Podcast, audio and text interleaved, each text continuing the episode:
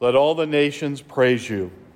That is the call that was given today to Paul and Barnabas to go out all, to all the world and spread this good news, to educate, to teach, to perform the deeds and the works and the words of the Lord. That is a calling that has been given to all of us.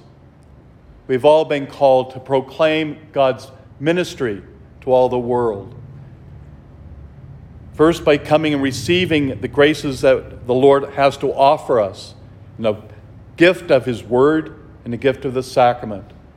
These two great gifts offer us the opportunity and the means by which we can go out to the world, to be that instrument, that source of strength and courage for our brothers and sisters, to accept the Lord into their lives.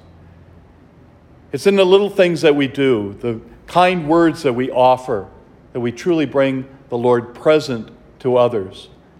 How we treat one another, not only our brothers and sisters out in the world, but how we treat each other within our own community. In the seminary, we used to say, see how these Christians club one another. We can be brutal to one another, and we shouldn't be. We should truly be open to one another, loving and caring for one another. And so often we have this opportunity, and it's not a good opportunity, is we bash one another. And that is not what it's about.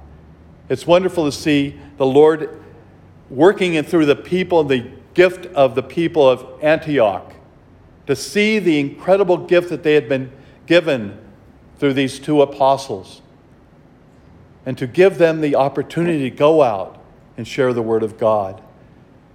It would have been easier for them to say, No, stay with us. We want you to keep you to ourselves. But they saw that the word had to go out.